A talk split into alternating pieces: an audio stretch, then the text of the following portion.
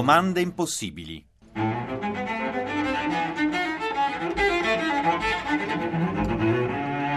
Una al giorno per cristiani pensanti.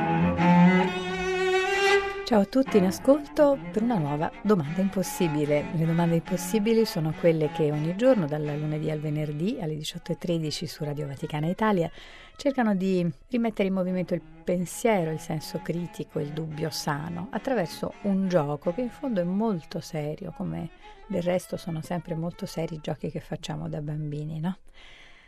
Andiamo a cercare domande che sono senza risposta, tendenzialmente senza risposta, per vedere se magari strada facendo, nel cercare di dar loro una parvenza almeno di risposta, un indirizzo di risposta, non è possibile aprire così degli sguardi insoliti, inediti, delle prospettive eh, non consuete sulla realtà che ci circonda. Frase di Anonimo. Alla fine della giornata le domande che ci poniamo determinano il tipo di persone che diventeremo.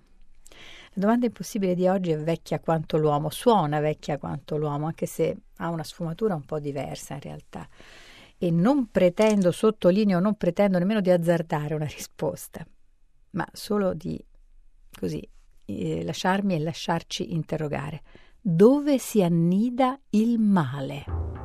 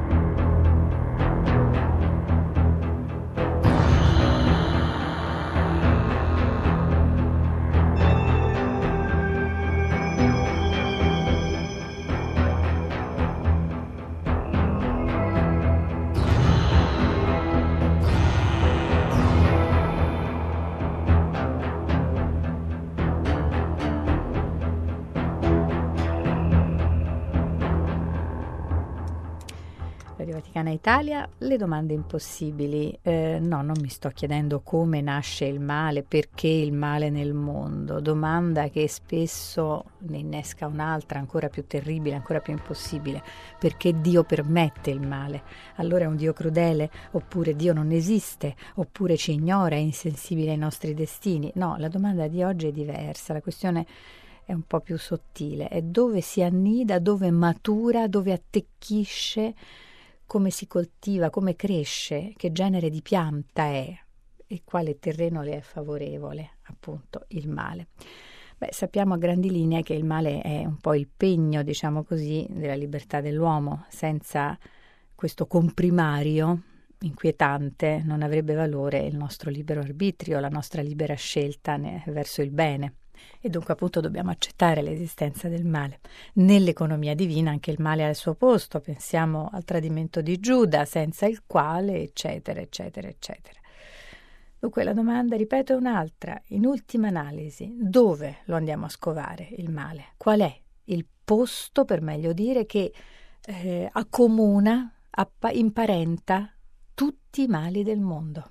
Il male cerca di persuaderci che la morte è la fine di ogni cosa, che siamo venuti al mondo per caso e siamo destinati a finire nel niente. Escludendo l'altro dal nostro orizzonte, la vita si ripiega su di sé e diventa bene di consumo. Narciso, il personaggio della mitologia antica, che ama se stesso e ignora il bene degli altri, è ingenuo e non se ne rende neppure conto. Intanto però diffonde un virus spirituale assai contagioso che ci condanna a diventare uomini specchio e donne specchio, che vedono soltanto se stessi e niente altro. È come diventare cecchi alla vita e alla sua dinamica, in quanto dono ricevuto da altri e chiede di essere posto responsabilmente in circolazione per altri. Così Papa Francesco il 25 giugno scorso, rivolgendosi ai partecipanti all'Assemblea generale della Pontificia Accademia per la Vita. Il male è nella convinzione che la morte è la fine di tutto, che la vita non ha altri orizzonti. Se si concepisce la vita così, eh, banalmente a due dimensioni, piattamente a due dimensioni, è facilissimo peccare, incontrare il male, no? Rubare, uccidere, offendere, brutalizzare, violare, ignorare i diritti degli altri, pensare solo a se stessi, eccetera, eccetera, eccetera. Radio Vaticana Italia, le domande impossibili, dove si annida il male? Nel pensiero che la vita finisce, per esempio, che non vale niente o quasi niente?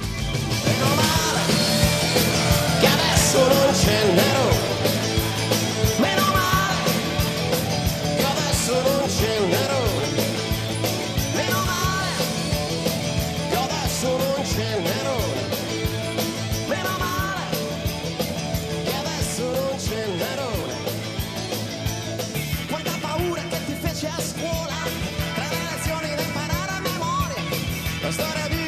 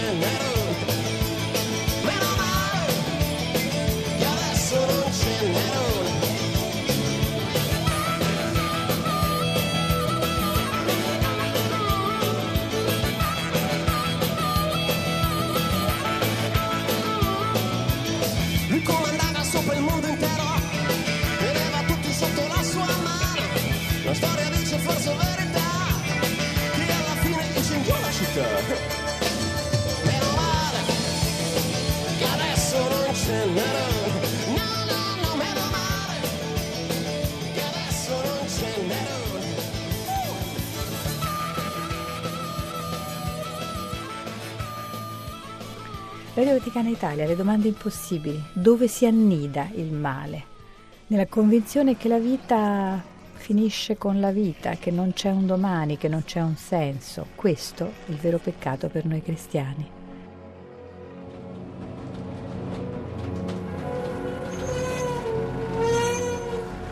Siamo arrivati? No, è un passaggio a livello, eh. Vieni qua. Adesso babbo me lo dici dove andiamo? Come dove andiamo? Ma dai, andiamo... Dai, me l'hai chiesto mille volte. Andiamo lì in quel posto, in quel posto... come si chiama? Andiamo... Ma dove andiamo? Ma dai, eh, ma che giorno è oggi, scusa? Ma è il giorno, il giorno del tuo compleanno, Giuseppe. Ma avevi sempre detto che volevi fare un bel viaggio, no? Eh, vedi, eh, ci ho messo mesi e mesi per organizzare tutto, eh. Ma scherzi? eh, sai dove andiamo? Andiamo a, a non te lo posso dire, dai, l'ho promesso alla mamma, mi ha detto non glielo dire. Sai come è fatta lei? Poi si arrabbia, no? Eh, e poi mi è fiantato di te. Me l'ha organizzata anche a me mio papà quando ero piccino, eh. ridere. È una cosa che mi fa morire da ridere perché ora andiamo. Non me lo far dire, non te lo voglio dire perché voglio, lo voglio che lo vedi da te, guarda, è una cosa, una sorpresa proprio davvero mi viene da ridere. darmi.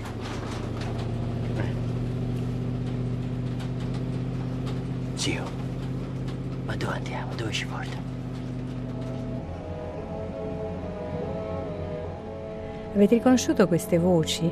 Era una breve sequenza dal film La vita è bella di Roberto Benigni, film del 1997 vincitore di ben tre premi Oscar, migliore film straniero, miglior attore protagonista, migliore colonna sonora.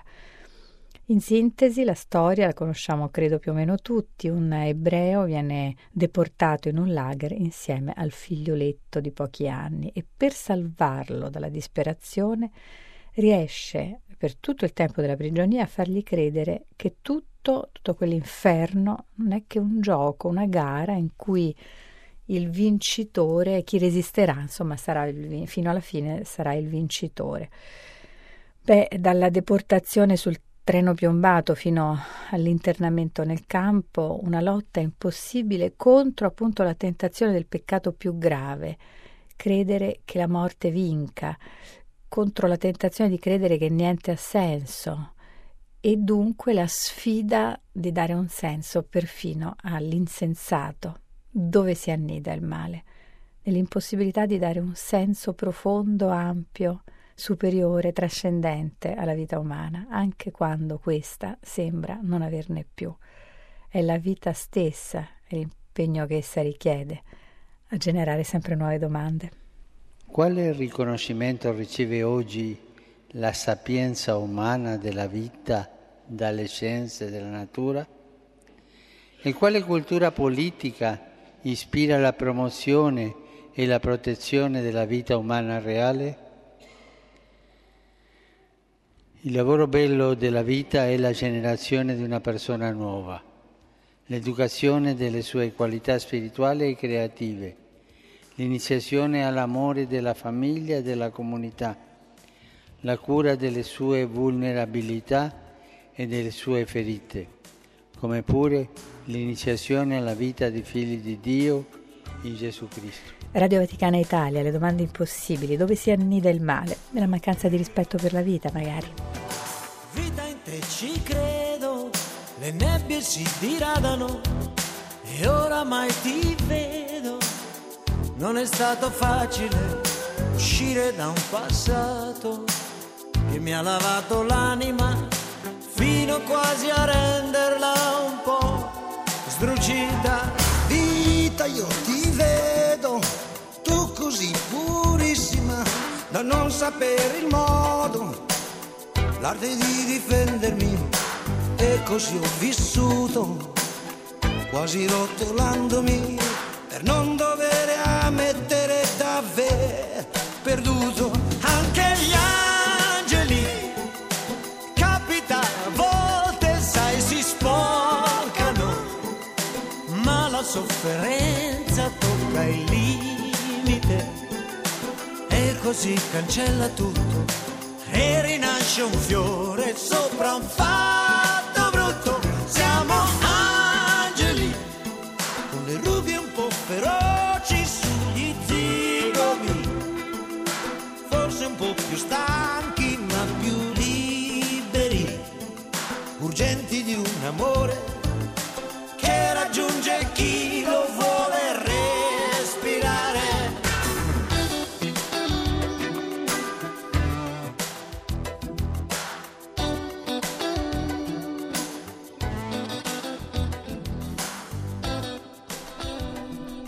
Radio Vaticana Italia, le domande impossibili, dove si annida il male? Nel disprezzo per la vita? Nella tentazione di credere che la vita finisca con la morte, che sia ben poca cosa. Qualche settimana fa sull'Osservatore Romano usciva un articolo di Pierangelo Sequeri dal titolo Di cosa si compone l'essere umano? Altra domanda impossibile.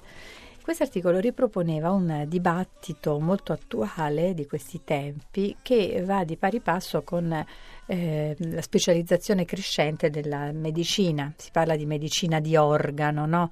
cioè di questo approccio sempre più parcellizzato alla terapia, alla diagnosi, alla terapia, insomma un approccio localizzato, appunto super specialistico.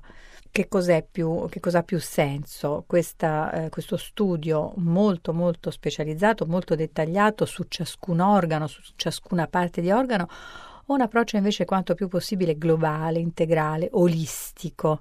E, e soprattutto qual è no, il confine tra i due approcci? Beh, la tecnologia diagnostica sembra far pendere la bilancia decisamente verso l'approccio specialistico, però così si dimentica che il tutto quasi mai è la somma delle parti. Ma sentite la finezza di ragionamento di Pierangelo Sequeri. Tutti i clinici sono concordi nell'accogliere la sollecitazione a un approccio olistico della diagnosi e della cura, includendo la necessità di tenere conto della persona nella sua interezza fisica, mentale, affettiva, relazionale, ovvio. Rimane il fatto che l'essere umano in ogni caso è più che la somma funzionale dei suoi organi, delle sue parti, e questo tutti lo sanno più o meno bene. Più raramente si riflette sul fatto che l'essere umano è anche meno della somma delle sue parti, nel senso che la sua identità sfugge alla presa della totalità organica perfettamente completa e perfettamente funzionante. Ebbene sì, l'essere umano appare extraterritoriale al suo organismo. La sua unità si protende oltre la totalità organica e si sottrae a essa. La oltrepassa, generando una bellezza dell'intero inafferrabile per il manuale di anatomia e si ritrae in se stessa, capace di concentrarsi totalmente in uno sguardo, anche quando le manca la parola, o in una carezza, anche quando le manca lo sguardo.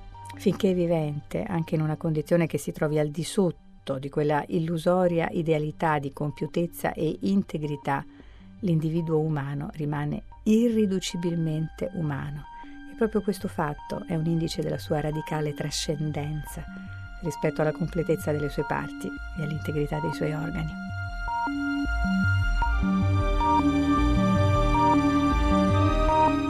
Così Pierangelo Sequeri sull'Osservatore Romano qualche settimana fa. Il titolo era Di cosa si compone l'essere umano.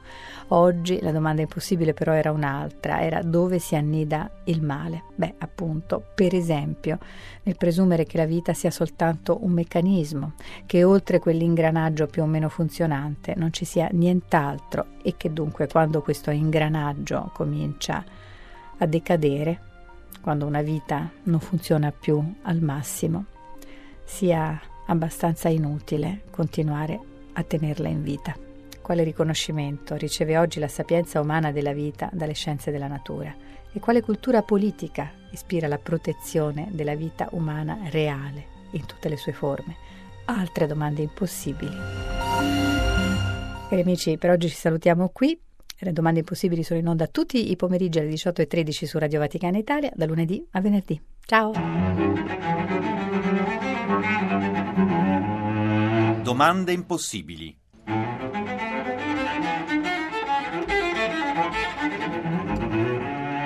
Una al giorno per cristiani pensanti.